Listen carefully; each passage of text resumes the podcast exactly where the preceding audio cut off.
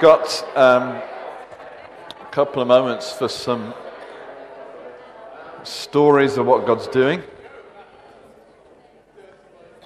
So, Johnny.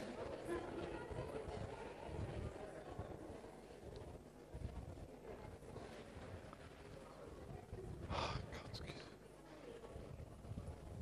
God's good. I've lost Johnny.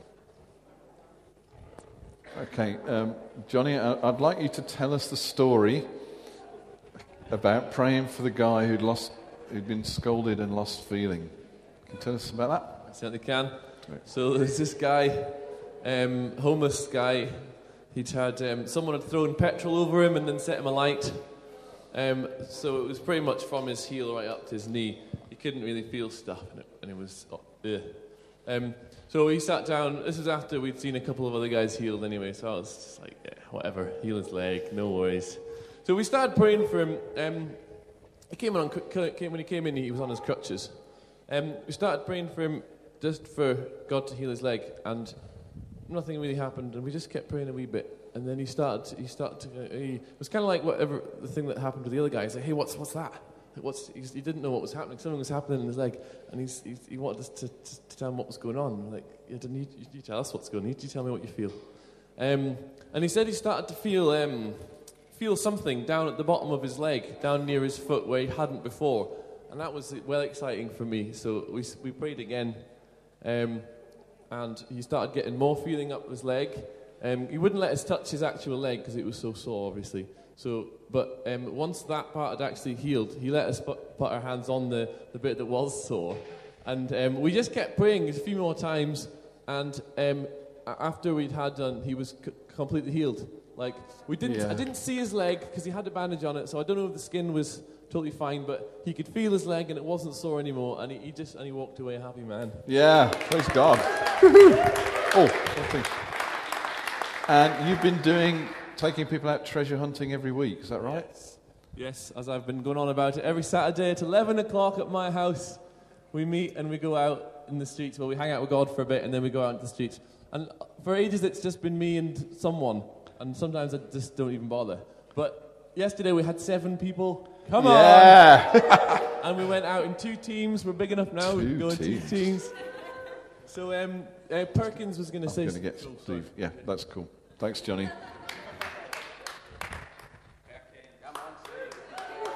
So, what happened yesterday, Stu?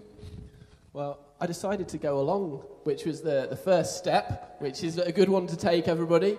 Um, I've done this, I've tried treasure hunting before, and my history is pretty much a bleak failure.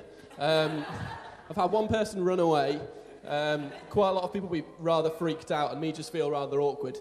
But I thought I'd try again anyway, going on that past success. Um, so we did a bit of treasure hunting, we got our clues. Um, I still freaked out a few people in town who had red berets and gloves, just asking them if they were the treasure. Some of them like responded in a good way, saying, "Oh, that's nice," etc. Um, so that was lovely. Um, uh, then we did this signs thing where you hold up signs. So I was holding a sign saying, "Need a miracle," um, and a couple. Of, I got to pray for a couple of random people, which was really cool. Um, one guy asking for more miracles in his life, um, so I prayed for him, and a couple who one of the women had been worrying for the last year that she might have cancer. So I got to pray for her that God would bless her with peace Brilliant. and stuff just in the middle of Buchanan Street. So that was amazing. Um, and then we kind of we kind of finished and we were wandering back to meet up with Johnny's group. Um, and we were standing waiting for Johnny's group. And then this person on crutches went past. Me being a bit of chicken, just looked and went, oh, cool. And then uh, this girl, Carissa, from I think she's at Whiteinch, she was like, oh, let's go pray for that person. So we went over, um, started walking towards this crutches person to try and cut them off. Um, but then, then this person, this, this I think she's called Angela, um, came from the other side and started shouting, Oi, can I have two pounds, please? Oi, can I have two pounds? So Crutches person got away. But then Angela came in and started asking us for money. Um, so I was like, well, I can give you two pounds, but, you know, I think God might have something more for you. Uh, today, and she was like, "I just want two pounds. Just give me two quid." Um, I was like, "Yeah, okay, I, I, will give you two quid, but we believe God wants something more, for, something more for you." Um, and I noticed she had a little bandage on her hand, so we asked her what that was. Um, and she said it was uh, from a burn that she had got, and it was quite sore. Um, so we said, oh, can we pray for that? She was like, yeah, okay, can I have my two pounds, please? Um, so I got the two quid out. I gave her two quid. And then she started walking away, and we're like, no, we, we still want to pray for your hand. um, so we did. We prayed for a hand that God would come and heal it. Um, and said, like, come and heal this hand in the name of Jesus, etc. Amen. And she started walking away, and we're like, no, what, is it feeling any better? And she was like, oh, actually, it does feel kind of, kind of better. And we're like, well, can we pray again? And she was like, go for it. So we, we prayed again, and then she was like, "Yeah, it's feeling loads better. Great, thanks a lot." And then just walked off with uh, two pounds and. well done, fantastic. Yeah, I've done a treasure hunt with you, Steve. Our clues were Toshiba and Comet. And we went in and we stood by a Toshiba TV set in Comet, and nothing happened, did it? then I had some weird picture I thought we'd be on a t shirt or a bag, and we walked up and down Byres Road and never found it. So is, we're, we're, beginning to see success, but some of our early attempts were frankly rubbish, weren't they? We were just, but we were obedient. We were having a go. Um, any chance you could turn me down? I feel loud and echoey. Okay, that's great. So it's good to. It's so good what God's doing. Thanks. It's so good what God's doing, and just the stories keep coming.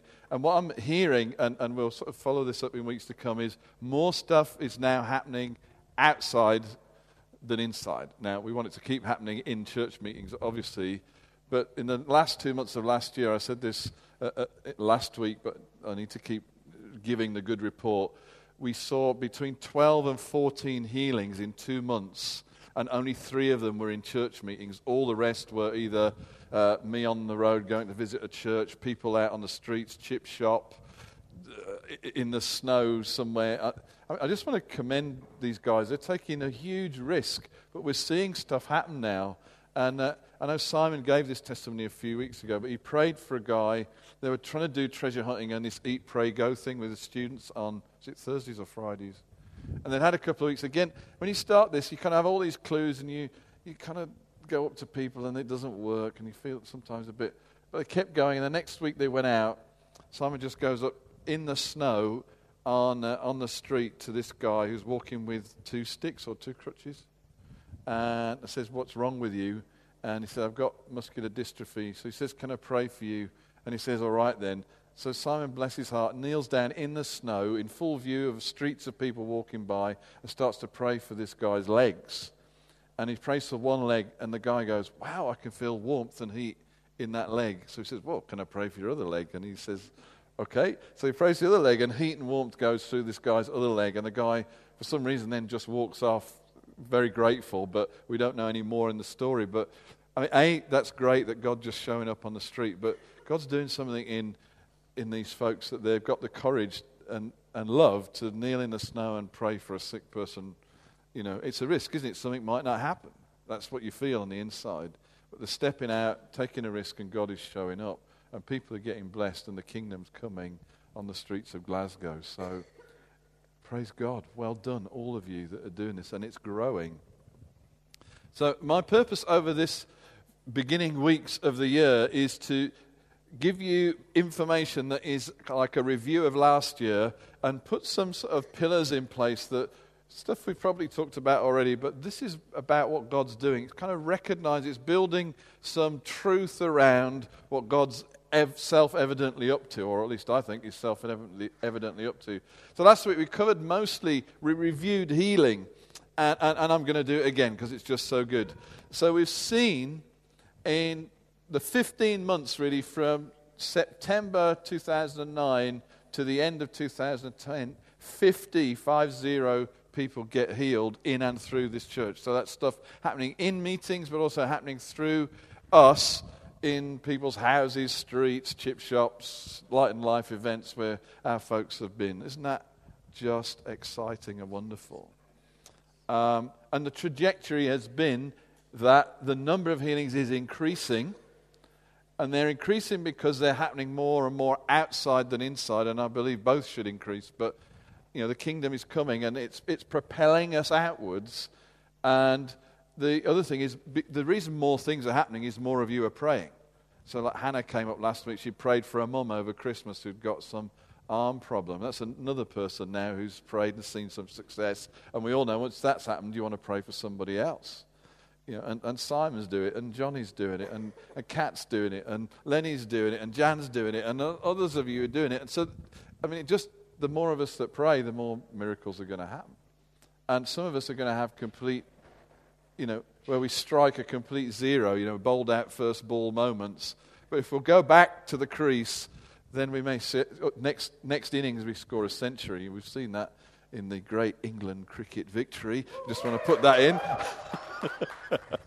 there are a few of you that follow cricket, the Ashes, etc., but we move quickly on before we become sectarian and bogged down in sports analogies. Um, I, I, mean, I, I, didn't tell you this. I told you all the good bits of going to Teesside when we were there in November. But I also, I'm, I'm launching out too, and I had this word. I had, I was sure that there was someone in the room with this surname, Jameson. You know, there's 250 people or something in the room. So I'm launching out here. I believe there's somebody. Is there a Jameson in the house? Not a word. So this was kind of, you feel like, luckily my next word of knowledge worked. So, but, but we're all, what I'm saying is we're all pressing the envelope of our experience, of what we know. But actually, as we do that, we're finding breakthroughs and confidence. And now we've got stories from treasure hunts where people are finding their treasure, people are getting touched by the power of God. Whereas the first few times we did it, you know, like my story with Steve and others of us, it was hopeless, wasn't it? We walked for ages up and down Byres Road, or, you know, we had these random clues, and it was just, and that went on for most of last year. But now, so here, here up, doesn't have to be, you don't have to be a blinding success to be on track for seeing breakthrough in, in your life and for God to use you mightily. So, so that's, that's so exciting. There's a momentum of healing building. And, and I believe that there's a trajectory. That means God is doing something in healing and miracles that we're on the coattails of, and He wants to take us somewhere. He wants to increase. Because God is real. He's here, and because He's real, He does real things. He doesn't just give us ideas, He doesn't just kind of give us a sort of fuzzy feeling and make us feel religious. No, He's here to change our lives. And He's here to change our lives so we can change the lives of people that we meet and ultimately change a city and a nation. And it sounds just like totally out there, but then He's God. He can change nations in a day. And uh, when He does, I'd like to be there and be part of it. Um, the other thing that happened last year was in the last quarter of last year, our attendance jumped by 20%, which is very exciting. So we do need to put more chairs out because all the church growth people tell, tell you that when you're 80% full, you stop growing. So we're full today. So we need to rearrange the room and make some more space because then. What was the film? You know, if you book them, they will come. Wayne's World, wasn't it? Yeah, yeah.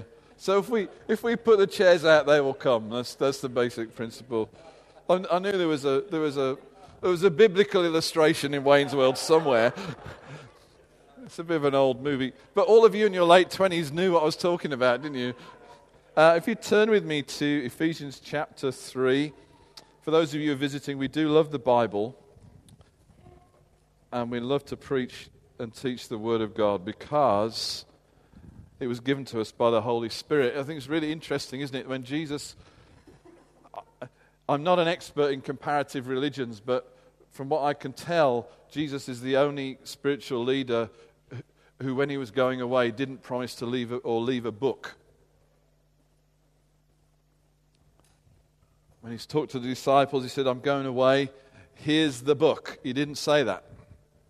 And many Christians live like that's what he did do. Uh, Jesus didn't say, Here's the Bible. I'm going away. You'll be safe if you have a Bible. He said, No, I'm going away, and what I'm going to do is send you a person, not a book. I'm going to send you the Holy Spirit. And that was the answer to all their problems, all their questions, all their insecurities, all their who am I, what am I supposed to do, how are we going to cope without you, Jesus? What, what are the answers, what are the doctrines, what are the ways forward, what are we supposed to believe, even? The answer was that Jesus was going to send a person, the Holy Spirit, to lead them into all truth. And the person authored a book called the Bible, and we love the Bible but we need to keep honoring the person that authored the Bible, otherwise, we just become religious. This is a, this is a book that is inspired by the Holy Spirit, and without the Holy Spirit, we're not going to know what he meant. So, if you turn with me to uh, Ephesians chapter 3, and I want to pick up. Last week, we talked about the goodness of God. And in James, I, I talked about from James how there is no, you can't get bad things from God because there are no bad things in God. So he, in James, it says, there's no evil in him, so he can't tempt you with evil. And it goes on to say that he is the father of lights, and in him there's no changing, there's no shadow. And we talked about 1 John, it says that he, he is light, and in him there's no darkness at all. And we mustn't attribute bad things to a good God. But actually, we do have a devil who likes to dress up as an angel of light, and he wants us to attribute good things to a bad devil and bad things to a good God. And we need to keep rewiring the scene. So the devil wants to deceive you that God is bad and that he is good. But actually, the truth is that God is good and the devil is bad, and there is no goodness in him. As Jesus defined him, he was, he is the author of lies, he is the author of accusation, he is a destroyer, he is a deceiver, and he is a murderer, and he is someone who wants to rob you of everything good. But he wants to do it under the cover of looking like he's going to bless you. That's the ultimate, that's the way that the devil works and he wants to tell you that God is bad and that he is good. But we are here to tell ourselves and everybody else that God is good and the devil's bad, and that there is only light in God and no darkness. And he is the father of light. He is a dad. God is a dad. He, he is the beginning of all dadness. He is, the, he is the creator of any concept of true fatherhood that is. He is the author of all fathering. And so if you turn with me, I've said that twice now, haven't I? And half of you use PDAs, so it's even a wasted phrase. Never mind, I have a Bible with pages in. It's so old school. And it's Ephesians 3:14. I'm just picking I believe these these verses have come back to me over and over again and I really believe they're a bit of a template, a bit of a a lens that talk about all the things that God's doing with us and has been doing with us. And Alan did an excellent job of teaching uh, and this a few weeks ago now. Was, you did this, didn't you, Alan, for us? So I'm back on it again. I just feel this is some helpful verses for us. So, verse 14, Ephesians 3 For this reason I kneel before the Father, from whom his whole family in heaven and on earth derives its name. I pray that out of his glorious riches he may strengthen you with power through his Spirit in your inner being, so that Christ may dwell in your hearts through faith. Oh. And I pray that you, being rooted and established in love, may, be, may have the power, together with all the saints, to grasp how wide and long and high and deep is the love of Christ, and to know the love that surpasses knowledge that you may be filled with the measure of the fullness of God. Now, to him who is able to do immeasurably more than all we ask or imagine, according to his power that is at work within us, to him be glory in the church and in Christ Jesus to all generations forever and ever. Amen. That is such a load of words, is it not? It's such a load of superlatives and hyperlatives and hyperboles and Greek thingies going on in that, that passage that you need, you, need, you need the Holy Spirit from heaven to help you get some, your head around. It's just, you can know the unknowable. I mean, that's confusing right there, is it not? Just, just picking out any, any couple of phrases from that section, and the wind of the Spirit or the fan has just blown my my pages over here. I know what happens to the musicians now. That's why the songs change. what are we going to do. Oh, it's another one.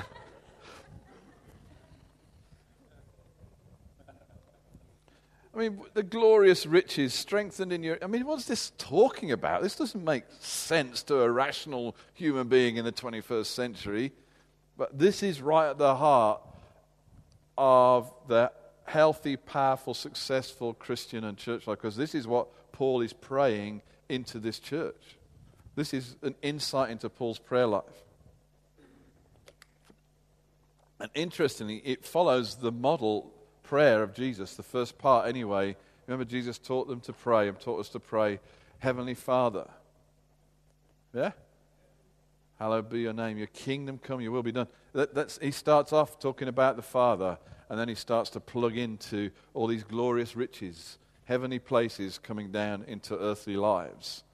And uh, so he follows the same wisdom and pattern that Jesus, Jesus gave us, some real parallels to the Lord's Prayer the kingdom of God coming, the will of God being done. The will of God is the love of God. Jesus said, A new commandment I give to you. If you want to know what the will of God is, here it comes. The new commandment is coming. Love one another. Surely it's more complicated than no, no, that, that's complicated enough. When you've got that one down, you've really come a long way. It's all, there's tons about the love of God, the will of God being done on earth as it is in heaven. Your will be done, your kingdom come, all the resources of heaven be manifest in the church. That's what he's praying for. And uh, so I just want to pick up some of these phrases. It starts, it talks to the, talks to the Father. Isn't interesting? I kneel before God, yes, but he said, I kneel before the Father from whom all, the whole family or all fatherhood is, is another translation, in heaven and on earth derives its name. So what I said at the beginning is true. That Everything, every good element of fathering derives from the Father. And you can't, it doesn't matter how much you want family in church life, how much you believe in family, how much you organize for family, and you do family events and you have family chats and you, you use family language. If you don't know dad, you aren't going to have a family. You're going to have a structure that talks about it. But we need a church and a people that know about the Father because family derives from father. That's the link, that's the flow, that's the order of the priority. And, and God is, keeps speaking to us about his father heart, about his father nature. Uh, and it's such a vital revelation that we all come into an understanding of the father heart of God and who we are as sons and daughters. It's where Paul starts. He's coming to the Father. He's not praying God's a kind of impersonal word, isn't it? He's coming to his Abba, he's coming to his Papa, he's coming to his daddy.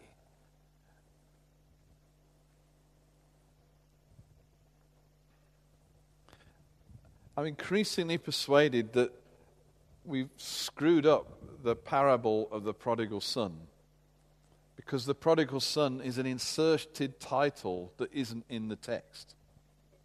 So we reference it as it's about the prodigal son, but I'm increasingly persuaded it's about the heart of the father.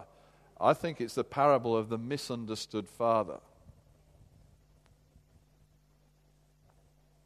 It's about two sons who didn't know how to be sons in the house of a wonderful father. And when you don't know the heart of the father, you are either one of the two sons. You're either a rebellious son who runs away from the father, or you're the religious son who obeys the father but doesn't enjoy the riches of the inheritance of the father. So if you know, how many of you know or know of the parable of the prodigal son? Save me reading it. Yeah, most of you, I guess. So one guy asks for his inheritance early, which effectively wishes the dad was dead the dad just gives it to him. He knows he's going to waste it. He goes away. He spends it on, he spends it on intimacy. He spends it on loose living, on, on prostitutes. And when he could be having intimacy with this wonderful father, he spends it on other intimacy and wastes it. And so many of us have lived our Christian lives like that. We get something from our father and go and spend it on things in the world that don't ultimately satisfy.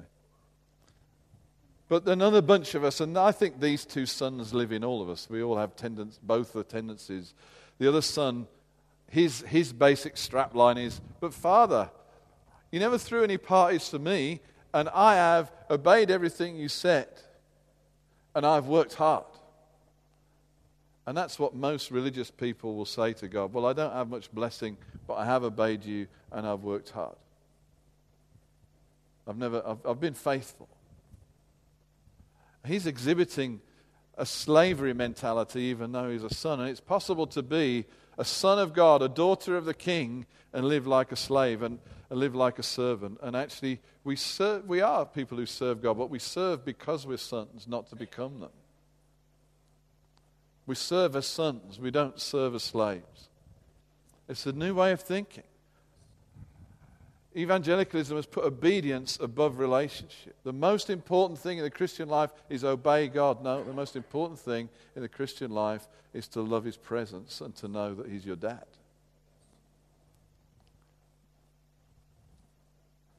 Obeying God actually comes after that, not before that. So, relationship with the Father is not conditional on your obedience. Your obedience is conditional on your relationship with the Father. We have people doing crazy things because they got in love with a crazy God, not because we told them. I didn't organize seven people to go out on the street. Nobody said, look, if you really love God, you've got to kneel in the snow and look a complete idiot and pray for someone on crutches just comes out of something else, doesn't it? So I know I'm embarrassing you, but it's okay. And others of you, others of you doing radical things for Jesus because you know the Father. And He's bringing us into a relationship with Him where we don't want to be rebellious because it's too much fun being with Him. Do, do, you get? Do you see? If you're having a great time in your intimacy with Him, if you're enjoying all that inheritance that is yours, you don't need to run away because it's more fun in the house than out of the house. I really believe that. It says that in His presence, in God's presence, is fullness of depression. No, it doesn't. It's fullness of seriousness, it's fullness of service, it's fullness of activity. No, it's fullness of joy. I like our prayer meetings before the meeting, they're so much fun. They are fun. And make no apology for that. I remember walking uh, when we went to Bethel first time, went to their prayer meeting, which is kind of somewhere else. Again, they just walk around and around in a big room. And I thought, well, I, when in Rome, do as the Romans. I don't know what's going on here. This doesn't look like any prayer meeting I've been to. And I start walking around. And they do this for an hour. And I talked to, and they're all chatting away, and some are praying in tongues, and some are just talking to each other. They're not talking to God. So I talked to this guy. I said, This is interesting. What's going on? He said, Well, we walk round till we get happy and then we pray.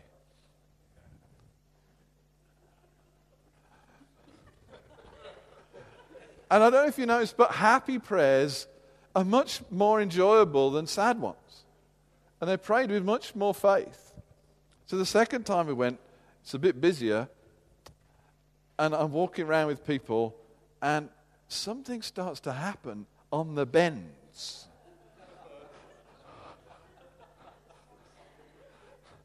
So you're kind of walking around the room, and, and then there are bends. To go in a circle, you have to do bends. And there was one bend in particular, every bend, there was a, it was crowded, there was a line of us. The Holy Spirit would come on us, and we'd start to laugh on the bend. And it would get harder and harder to walk around the bend.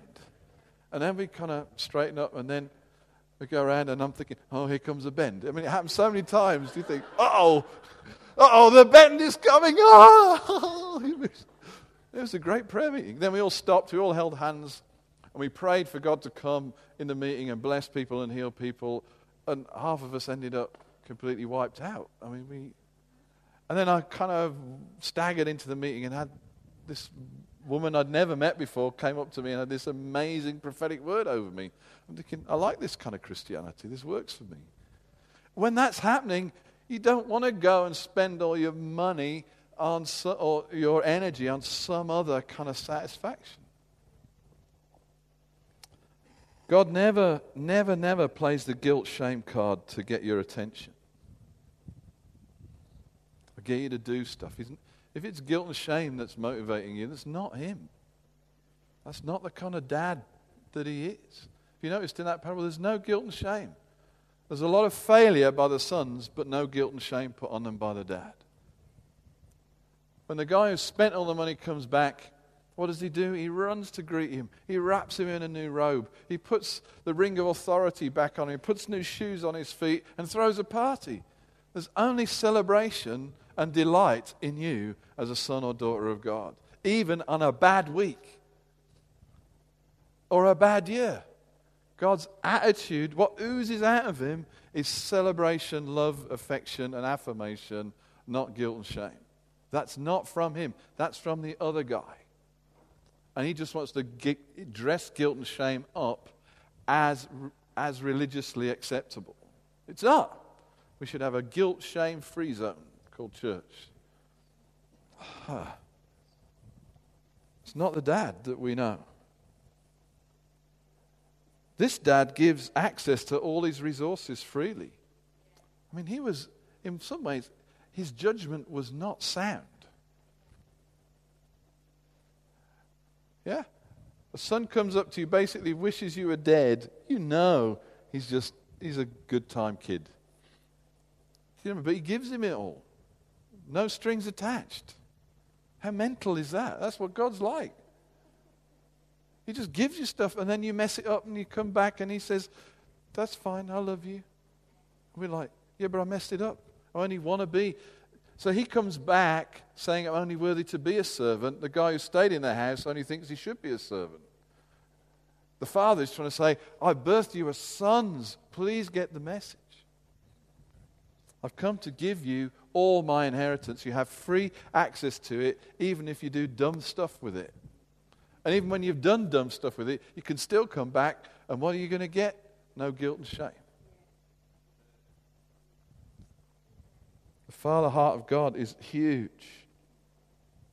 He wants to remove the orphan spirit from the church because the orphan spirit says there's only a little bit to go around, and I need to fight to keep my bit and fight to get a bit more. And it creates envy, division, and it creates a mentality that when God comes, we want to preserve it and protect it rather than enjoy it and give it away. Because we think, we think more like Oliver Twist than Jesus Christ. You know, you know, in Oliver, the old film, and he's in the workhouse and he's had his gruel and he goes back and says, Can I have some more? And the answer is, More? You want more? Was it Mr. Bumble or something? Harry Secombe, whoever it is. And we're like, you know, God gives us some blessing, and then we kind of feel, or just about enough to, you know, to part fill my stomach. And then it's like, can I actually go back for more? And we kind of have a mentality which is, how could we dare ask for more? This is holy what we've had. And that's just totally, it's Dickens, not Jesus. God wants to give you more than you can responsibly handle more than you ever know what to do with. His wisdom is to give you so much that eventually you get the idea that He wants to give you so much. Our wisdom is, well, let's kind of eke it out. The Father heart of God, He comes to a Father. And God wants to remove the orphan spirit because He wants to pour out so much. Orphans get by, sons do miracles. You know, we're not here just to survive, we're here to change the world. Orphans have, a, I've just got to get enough to get through myself. What we want to keep saying is, no, we need to get enough to change the world we're in. It's got to go beyond just what I need to get by. This is dangerous. Ah. And then, and then he says, it says this really strange thing. God's ambition, or Paul's ambition, and I believe it's God's ambition, is that they may be filled. Isn't that good? We pray that a lot for more and to be filled, don't we? You anybody here want to be filled with the Spirit? Yeah, that's cool. But there's a key thing in our thinking that God wants to adjust, which is what's the measure of fullness? How do you know when you're full? And if you've lived on a meager diet, you get full fast. Haven't you noticed after Christmas it takes longer to get full? Isn't it? You know, when you've had turkey dinner, Christmas pudding, and you kind of sat on the sofa, and then it comes out the Quality Street, and the, oh, does anybody want cheese and biscuits? And you just feel like it's just kind of not kosher to say no on Christmas Day. And then the cheese and crackers, and then we haven't, ate, we haven't eaten for three hours. Let's have some tea. And it's like. And then for months afterwards, you feel hungry all the time because your stomach, you see, Christians have lived like that. They're like, well, I'm so full. Yeah, but you've been living on like rations. Oh, fill me, Lord. And you go, blip, wow, I'm so full. And what God's doing in these days is stretching our spiritual stomach. He's getting your spiritual gastronomy in line with heaven. Because His measure is this he prays to be as full with God as God is. Well, how full is that? That's fuller than Christmas. That's fuller than turkey dinner, Christmas pudding, cheese and crackers. You know, that's, that's fuller than brandy butter. That's fuller than all that stuffed into you, shaken down, pressed together, and eaten it all again. This is as full of God eating till you throw up.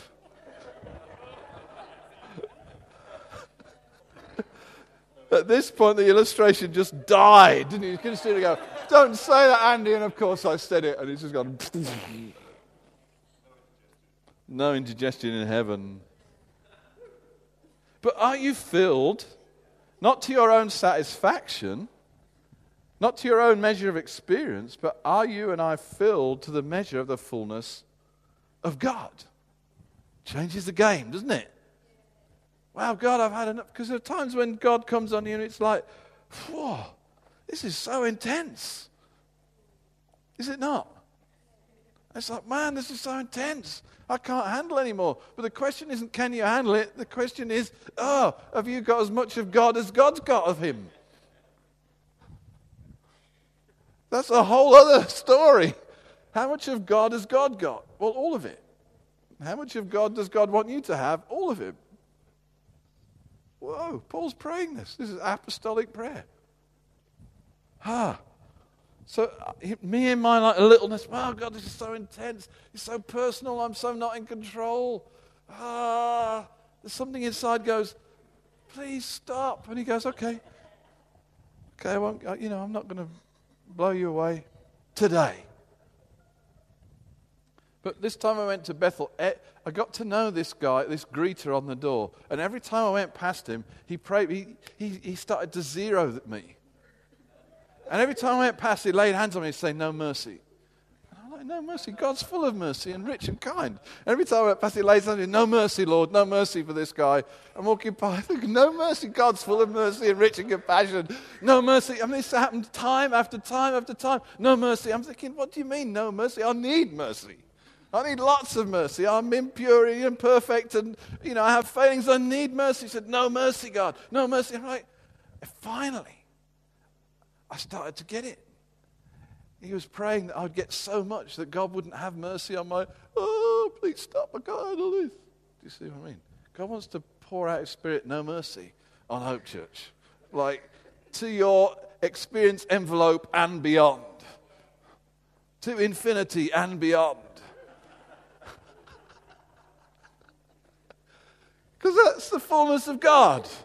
So come on, guys, let's reorientate our appetite to line up with God's measure, which is you're not full till you've got all as much of Him as there is in Him.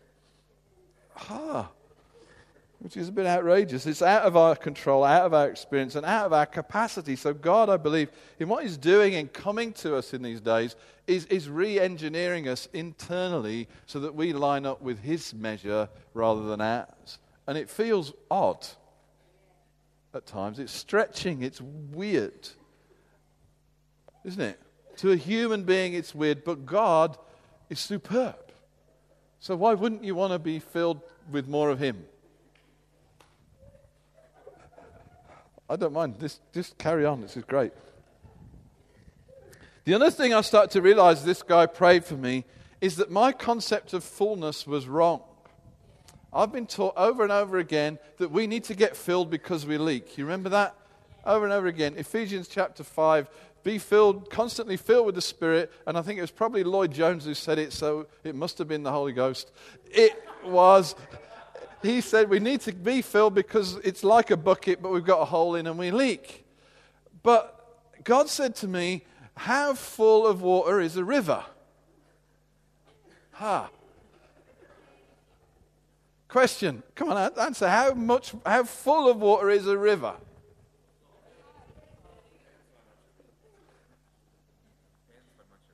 Depends how much it rains. Good point. Ah. But the point with a bucket is number one, it is of limited capacity. And whether it leaks or you pour it out, you have to go and get it filled again. A river normally is, normal conditions, is full of.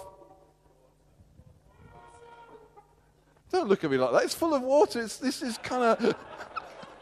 What is he on about? What's the river full of? Fish? No, it's full of water that fish are in. It's full of weeds, yeah, but there's water that weeds are in. It's full of water. Just hang on there. What did Jesus say? He said, He didn't say that the, the Holy Spirit is going to be inside you a bucket full of water that leaks. And you need to get it filled because you hopeless buckets actually leak. I'm creating in you a bucket that leaks.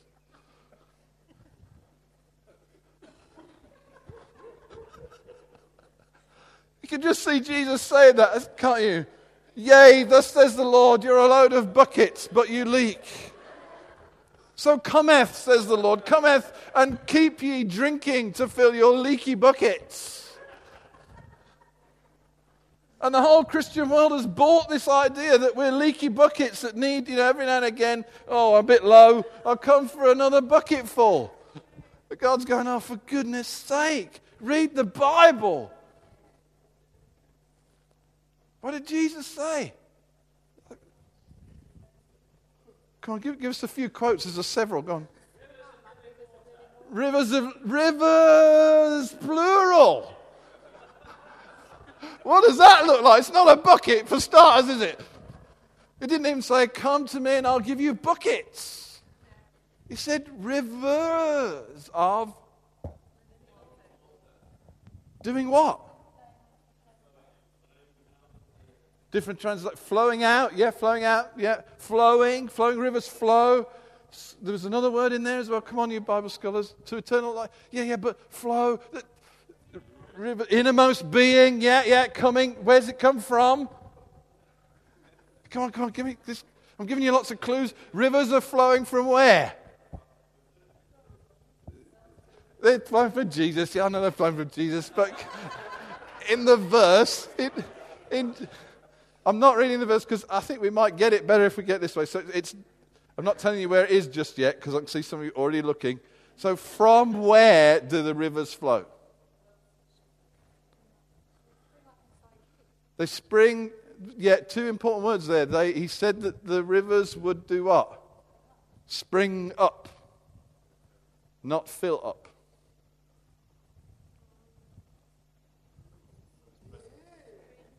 From where? Yeah, yeah, six out of ten.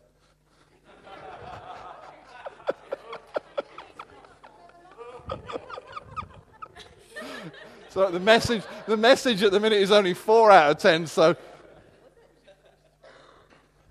from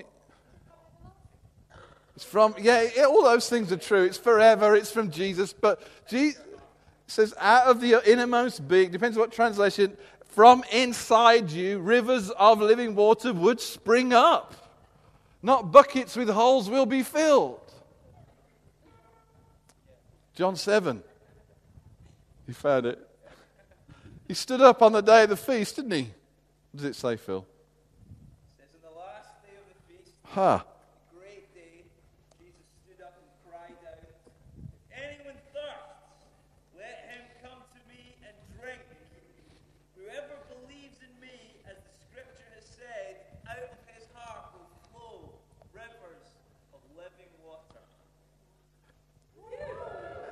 So out of the inside of you flows infinite rivers of water. What does the next bit say? And this he spoke of. This he said about the Spirit. Thanks. Where's the Holy Spirit coming from? I know it's heaven, and blah, blah, blah, but it's, He's springing up inside of you. There's infinite fullness, there's continuous filling because it's rivers, not a bucket. Hello? No mercy. There's so much. And we tend to have a get my bucket filled mentality rather than stay in the flow.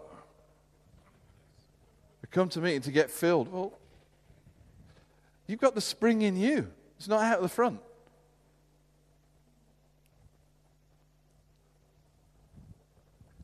So he's praying that they be filled to the, whoa, measure of the goodness. Ha. Ha. The fullness of God because the spring's springing up. So it's not a static fullness, it's, it's, a, it's a flowing river fullness. It just keeps flowing, flowing, flowing, flowing, flowing. And, uh, uh, beloved, we don't leak. We are the source, not the recipients. Ah. I'm going to say that again. We are the source, not the recipients.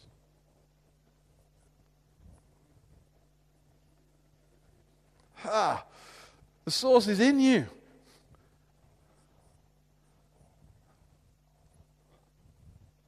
He rewired you. When you became a Christian, He rewired you. It says that you become one spirit with Him. You become a whole new kind of creature, a creature that has dual citizenship of heaven and earth. So there's a bit of heaven inside of you, and it's the source out of which flows the Spirit through your heart into your life and out to others.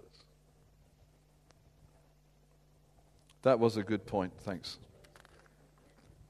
So, filled to whose measure? Filled in what way? We're not buckets. Oh, I'm so thrilled with it. I could keep saying it. I'm not a bucket for Jesus. Praise God. And it's even better, I don't have a hole. Isn't that exciting? I'm a river. You're a river. And what's flowing in the river? Well, it's love. He says it's just kind of love. You have encounters with love that you can't understand and you can't comprehend and that you can't describe, but you can have them. Because it says it's beyond. It says you can have it, but you don't understand it. Do you... So you're off the page in terms of words, but you're not off the page in terms of experience of the love of God. Okay.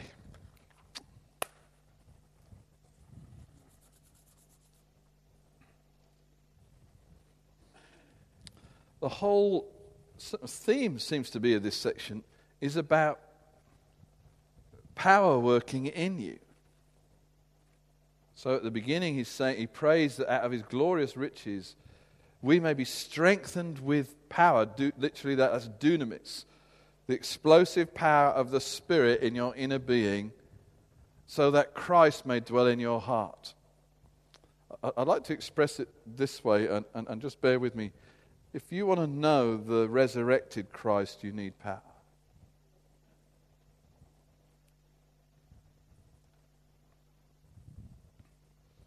Can't just get it from a book or a theological state. The point is that the Christ lives in your heart. You need a work of power. You need to experience power to have Christ live in you properly. That's what he's saying. It's not enough to know about it, you've got to have it. And he goes on to say that, that him who is able to do more than we ask or imagine. Oh, this is what I was hoping to preach on, actually, but never mind. That was the introduction. and we're not going to make this. that'll do.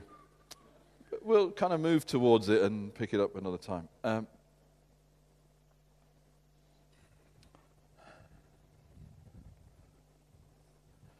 Now, if he'd just said in verse 20, Now to him who is able to do immeasurably more than we ask or imagine, we'd all have gone, Amen. We get that.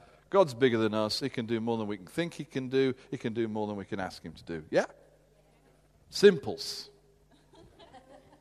But it doesn't just say that. Shame. It says God is able to do immeasurably. Blah, blah, blah, blah, blah, blah, blah.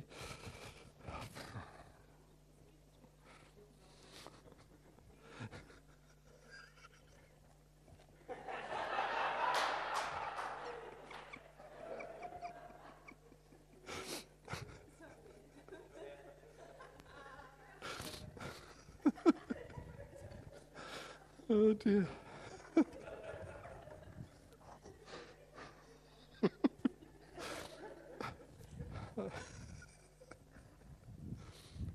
Is it Bruce Almighty? Isn't it?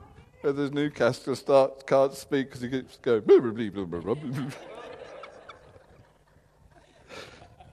Ah. I don't know why that's important. I don't think probably isn't important. God is able to do. I'm going to try immeasurably more. How about that? Got it out. than we ask or think, but it's according to something else. Darn. According to what? Power. Power where? It's one of those trick questions. In the universe. Yeah, power at work in you. So Paul's praying that power would work in them so that Christ could dwell in them. Then he's saying that God answers prayers according to the power that's at work in you. So it's no wonder he's praying that power would work in them because he wants them to see immeasurably more answers than they could ask or imagine according to the power that is how at work in them. See, this was a good point. I've just run out of time to talk about it.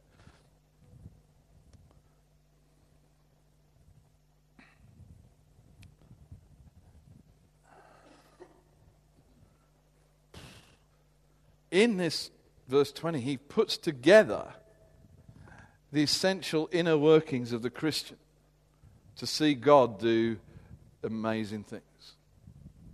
He puts together asking, imagining, and the work of power. God works through you according to what you're asking and thinking that is dependent on how much power is at work inside you. Just go, yeah, and then we can finish. If you don't look at me intelligently, I'll keep talking.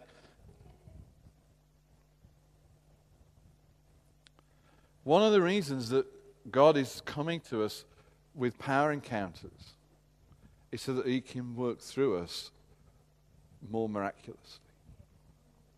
He's going to answer us immeasurably more than we can ask or think according to the power at work within us. One of the reasons God's freeing people up from depressions and getting rid of re- rejection and doing deep inner things is so that more power can flow in you, so that more power can flow out of you. Um, let's probably just end with a story. Some months ago now, the, the, Nick and Jan came to talk to me about how I was defensive and justifying myself. And this is ages ago now, and I realized it was a, it was a feature of my life anyway that was not very attractive. And I also realized through what we went through as a church now, three and a half years ago, it, would, it, would, it had been emphasized in my life as a means to protect myself. Do, do you understand what I mean? If you start sort of excusing yourself, justifying yourself, it's because you don't want any criticism to come near you, because if you've had a, a belly full of it, you don't want any more whether it was justified or not, you just think, I'm out, i have had enough of this. Um, and they, they, were great. It was just so good that they came, and I thought, oh, I need to change this. And then I, I can't remember how much later, but we were just having a kind of social time, I think, and we were chatting about some of the old days that in a movement we were in together. And, uh, and we were talking about stuff probably from 20 plus years ago, and I started to have a feeling in my chest, exactly there. And I just stopped and said, Something's going on. I feel like I've got a post in my chest. It wasn't a plank in my eye, it was a post in my chest. And, and it's related to this season that we're talking about and stuff that happened to me. So, you know, Jan's radar switches on immediately. She is amazing. She's got real, real anointing and gifting in this setting people free area. Just kind of, all the lights go on. And so Nick and Jan kind of team up with a bit of help from Teresa and start praying for me. And this sense of having this post coming out of my chest, it just gets more real. And it's, it's weird. It feels weird. And the sense I had was that it was so sticking out at me, and I couldn't see it. I just became aware of it. It was like I would hit people with it. And it made it hard for people to get close because I was, whatever was stuck in me, was I was using it to hit other people. And it just, through prayer, it just became really obvious that what had happened is something was spoken over me while I was kind of did a year's training for ministry that was really negative about my prospects as a leader, put it that way. And it had locked right deep down in my spirit, and it made me fight for something that I didn't need to fight for. Maybe justify things I didn't need to justify. And strive for things I didn't need to strive for. And so they started to pray to pull this thing out, and it literally felt like something was coming out of my chest. Not like alien, but like a rod. And after that, something changed. Huh. I felt a lot less condemned. It's funny, I've preached loads of messages on grace, but as a leader, I often felt that I wasn't doing enough and I wasn't up to much and wasn't. And this was governing my life too much. And something changed just because of that prayer time. And there's others I want to talk about another time, but isn't that great? So there's more power at work in me because there's more power through me because more power, it's kind of cleared the way for more stuff to flow. And God's doing that in lots of our lives. He's setting captives free in this church so that we can be better at setting captives free out there. The power at work within you, we need more of that so that God can do more. Very exciting times. Very ex- we are being set up by God for amazing stuff. How can we not believe him when you look at what's happened from almost nothing to what we have seen? How can we not go, oh, God, what could this year be like? That's what he wants. He wants to ask and imagine amazing things according to the power that work within us. Ha. Happy days.